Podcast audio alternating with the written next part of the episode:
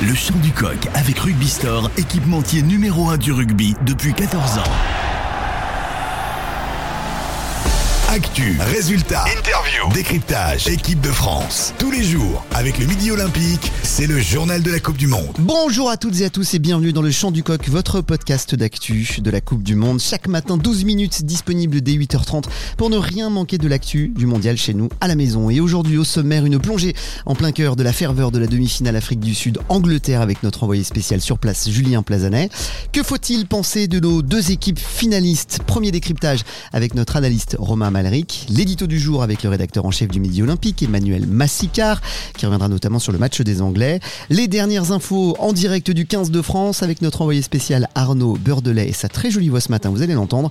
Le chant du coq, épisode 36. On commence par le film du match d'hier soir. C'était un Angleterre-Afrique du Sud. Le journal de la Coupe du Monde. Une deuxième demi-finale, remake de la finale de 2019, avec un petit peu d'amertume, et notamment pour les supporters français, glissés dans la foule d'anglais et de sud-africains. Les hymnes résonnent, la ferveur d'un colissi, les larmes des piliers anglais, la bataille peut commencer, la pluie, en invité surprise, pourrait bien pimenter les débats. Et la première mi-temps donnera raison au ciel Mossad d'un combat au pied, une première pénalité des Anglais qui viendra récompenser un très bon début de match des Anglais. Owen Farrell c'est bien parti, il ouvre le score 3 à 0 pour euh, l'Angleterre, voilà qui euh, commence bien cette demi-finale. 70% de possession solide sur les ballons aériens des Sud-Africains. Les Anglais font ce qu'ils savent faire, féroce en défense, précis au pied première Marseillaise qui résonne dans le Stade de France. Mais que font les Sud-Africains? Ils sont à réaction, comprennent très vite que cette météo à l'anglaise risque bien de favoriser les cousins anglais. Changement, on règle la mire. À la mi-temps, pourtant, ce sont les Anglais qui sont en tête. 12 à 6 et déjà 15 pénalités sifflées. Monsieur O'Keefe se rappelle à nos bons souvenirs. À la reprise, les Sud-Africains dégoupillés lâchent une cartouche d'entrée avec la rentrée justement de Faf de Klerk. Et pourtant, c'est l'Angleterre qui lâche un drop légendaire d'ores et déjà. Owen ne tremble pas 15 à 6. le drop Le drop, il est parti Le drop qui passe 15 à 6 le drop de Farrell. À ce moment-là de la partie, on se dit que tout réussit aux Anglais. Les ballons rebondissent dans le bon sens. Les box font preuve d'une étonnante fébrilité. Les ailiers commettent des erreurs. Et pourtant, Pollard, une fois encore, trouve une touche et la terre promise est en vue pour les Sud-Africains. Le ballon qui ressort pour Fab de Klerk. Snyman, il va aller marquer l'essai. Oui oh, L'essai est accordé. Voici la réaction sud-africaine. Cette demi-finale. 15 à 13, rien n'est fait. Les Anglais mènent, mais tout reste à faire de part et d'autre. La partie d'échecs peut commencer. Qui craquera en premier? Qui fera la dernière faute? Fab de Klerk prend les mêlées. Les Anglais répondent et jouent au pied. Mais l'initiative finit par payer. L'Anglais plie et rompt en mêlée pénalité pour les Sud-Africains. Pollard tape, longue distance, 49 mètres, clinique. Compétition, la pénalité de oh, Pollard. Elle, passe, elle passe, elle passe, et on voit peut-être l'Afrique du Sud en finale de la Coupe du Monde. 15 à 16, il reste donc deux minutes de jeu. Les Anglais tentent le tout pour le tout. De ruck en ruck, rien n'y fait. L'Afrique du Sud se qualifie. Les Anglais échouent à un point, si près et pourtant si loin, eux aussi. Nos meilleurs ennemis étaient à deux doigts du plan parfait, mais cette Afrique du Sud-là fait preuve d'un réalisme à toute épreuve. Deux finales à la suite, c'est sans doute beaucoup de choses, mais c'est sans doute aussi tout sauf un hasard. now. Le chant du coq. Analyse, interview, reportage, toute l'actu de l'équipe de France. Il était au Stade de France hier soir, sa voix en atteste, notre envoyé spécial du 15 de France, Arnaud Beurdelet. Salut Arnaud. Salut, bonjour à tous. Ah, je vous l'avais dit. Hein.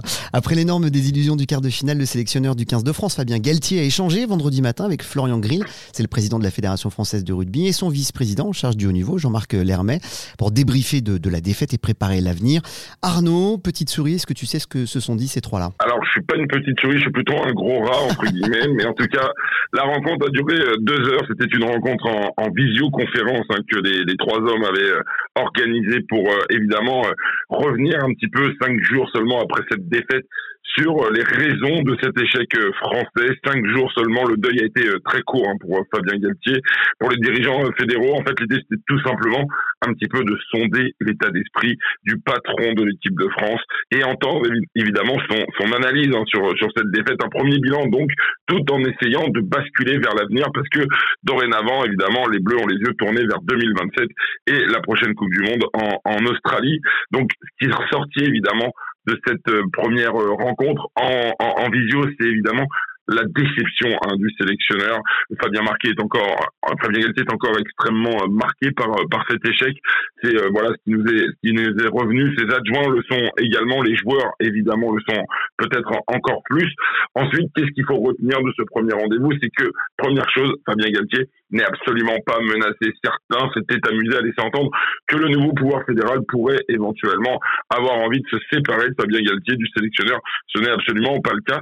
Et deuxième chose, c'est qu'il y aura un deuxième rendez-vous probablement dans en tout début de semaine prochaine. Cette fois-ci, non pas en visio, mais en présentiel, où évidemment les euh, patrons du rugby français, Jean-Marc Lermet pour le haut niveau et Florian Grill, vont discuter avec Fabien Galtier sur les contours de son projet pour les quatre ans à venir, sur les contours de son futur staff, même si on sait déjà que Laurent Sampéré et Patrick Arletas vont remplacer Laurent Labitte et Karim Ghezal dans le staff. Il va y avoir des modifications, quelques adaptations, pas de coupe franche.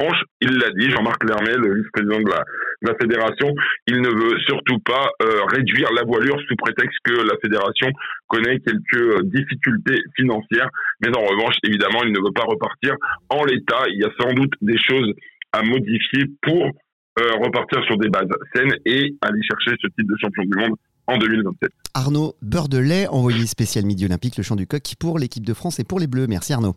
Le journal de la Coupe du Monde, l'édito du jour. L'édito du jour, c'est avec notre euh, rédacteur en chef du Midi Olympique, qui est en train d'embarquer depuis euh, Paris, retour vers Toulouse. Emmanuel, malgré une équipe vaillante hier soir au, Stade de France où tu étais, le 15 de la Rose n'en a pas mis assez. Il manquait deux points seulement pour gagner Manu. Oui, effectivement. Salut Reda, bonjour à tous. Euh, pas de surprise finalement euh, sur le sur le score, mais mais une surprise parce que cette équipe d'Angleterre a largement tenu tête et ça, ça fait plaisir, même si c'est pas forcément le rugby qu'on aime, a largement tenu tête à l'Afrique du Sud et a failli déjouer les pronostics. Alors euh, encore une fois, on n'a pas été surpris par par ce rugby-là. L'Angleterre a été fidèle à elle-même. C'était un rugby de négation, mais mais j'ai envie de te dire que c'est pas les seuls à avoir joué comme ça. Et euh, bah, ça aurait été euh, un sacré clin d'œil qui puisse, euh, puisse, l'emporter. Tu constates d'ailleurs un rugby qui devient trop stratégique, Manu. Est-ce que la responsabilité repose plus sur euh, les épaules des entraîneurs que sur les joueurs? C'est c'est du rugby échec en quelque sorte? Ouais, c'est ça. C'est exactement ce que tu viens de dire. Et avec cette équipe d'Afrique du Sud où le coach prend une place importante, on a l'impression que c'est lui qui joue à la place des joueurs. Et, et au final, on peut se dire que c'est peut-être aussi ce qui a manqué à l'inverse à nos amis anglais qui, sur la dernière action, euh, s'ils avaient rejoué, s'ils avaient coaché autant que les Sud-Africains, s'ils avaient fait, jouer, rentrer, pardon, euh, Joe Marler, peut-être que la dernière mêlée aurait été différente et l'issue du match euh, euh inversée. Emmanuel Massica, rédacteur en chef du Midi Olympique. Bon vol et bon retour Manu. Le chant du coq, le journal de la Coupe du Monde. Décryptage. Les Box ont donc battu l'Angleterre. On connaît l'affiche de la finale de cette Coupe du Monde 2023 chez nous à la maison en France. Nouvelle-Zélande, Afrique du Sud, le remake d'une célèbre finale en 1995. Présentation avec Romain Amalric, notre analyste. Le rugby est fâché avec l'inédit. Chaque édition rappelle une ancienne et celle de 2023 n'échappe pas à la règle. Il n'y aura pas les Bleus pourtant hautes, il n'y aura pas les Irlandais pourtant numéro 1 mondial.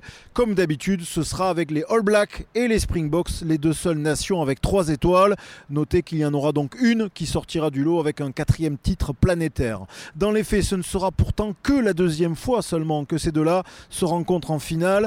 La première, c'était en 1995 en Afrique du Sud, dans un contexte différent et désormais, on le sait, une équité toute relative. Les Springboks l'avaient emporté pour l'histoire. Les Blacks, eux, étaient malades, même avant le match.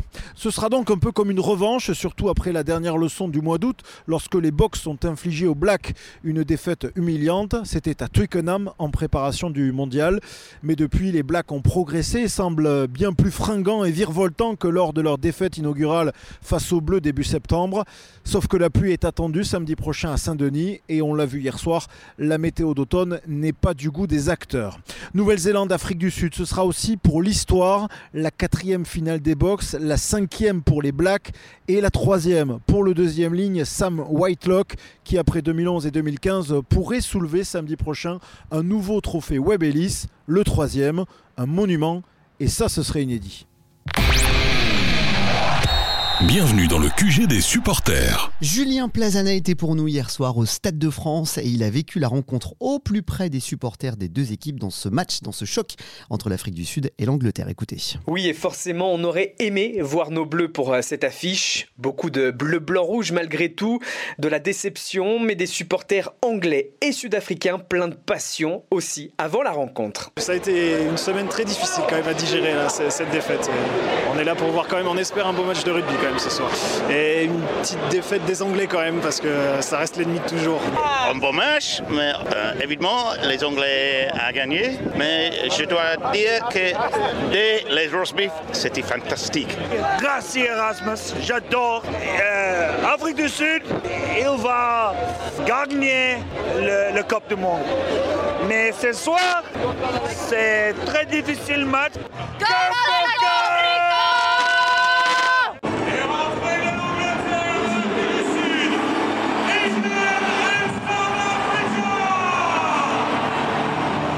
Et 80 minutes plus tard, l'Afrique du Sud s'impose d'un point face à l'Angleterre.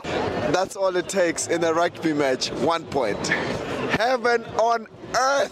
Très bon match. Je suis très content que l'Afrique du Sud a gagné à la fin. Euh, je pense qu'ils ont eu un peu de chance à la fin. L'Angleterre a peut-être été la meilleure équipe, mais l'Afrique du Sud a, gagné et je pense qu'on est tous contents. Euh, on, est, on est toujours pour l'Afrique du Sud, on est toujours contre les Anglais. Je pense qu'on est tous contents avec le résultat. Merci. We're so freaking happy! Tous les jours, avec le Midi Olympique, le journal de la Coupe du Monde. On referme notre champ du coq avec les toutes dernières actus du mondial. Et l'actu, c'est aussi Will Jordan, l'ailier des All Blacks, qui va peut-être entrer dans l'histoire de la Coupe du Monde. Point d'interrogation. Avec 8 essais, le néo-zélandais égale le nombre de réalisations. Avec lui en haut du podium, ses deux compatriotes, Julian Savea et Jonah Lomu, ainsi que le sud-africain Mariana Abana. Pour le Guinness Book, réponse lors de la finale samedi prochain, 21h. Et pour suivre aussi la troisième finale, on en a parlé tout à l'heure avec Romain Amalric, troisième finale de la légende des All Blacks, Whitelock. Un record à consommer avec modération. Étonnant record pour le match Irlande-Écosse.